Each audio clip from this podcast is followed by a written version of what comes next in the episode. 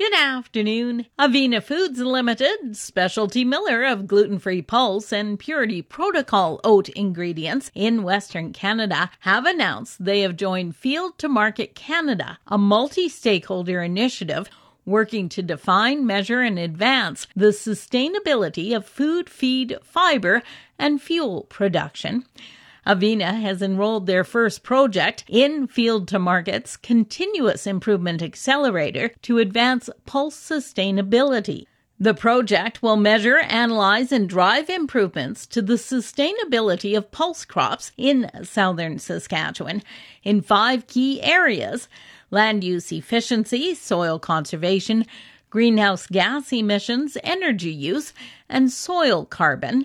The initiative makes Avena the first company within Field to Market Canada's membership to register a continuous improvement project focused on advancing pulse sustainability.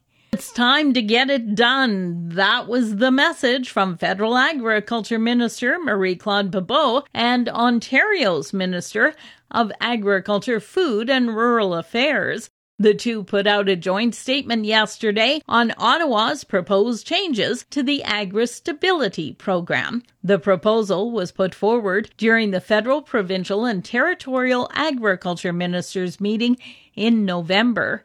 Ottawa is proposing to remove the reference margin limit for agri stability, as well as increase the compensation rate from 70 to 80 percent. The three prairie provinces have yet to sign on to the proposal.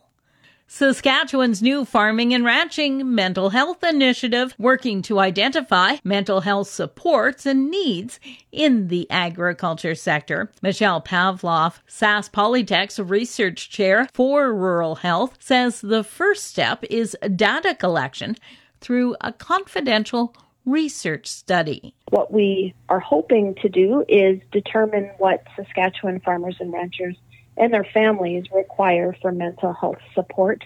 We also want to better understand what farm culture looks like and how we can implement that into mental health supports.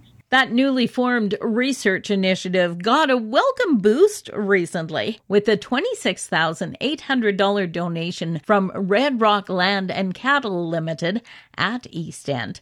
Will Banford had heard about the Farm H study from a friend and decided it would be a perfect fit. I got a phone call from Dad, and he said that he had this heifer that he wanted to donate just because she was kind of special to him in the sense that she was, you know, really quiet he always put a smile smile on his face when he seen her kind of thing.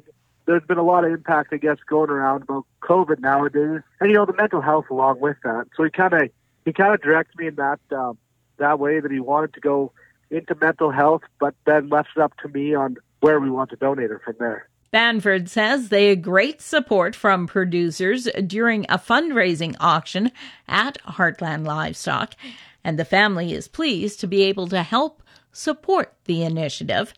Phase one of that mental health research study is now underway as they look for producers to volunteer to take part in it.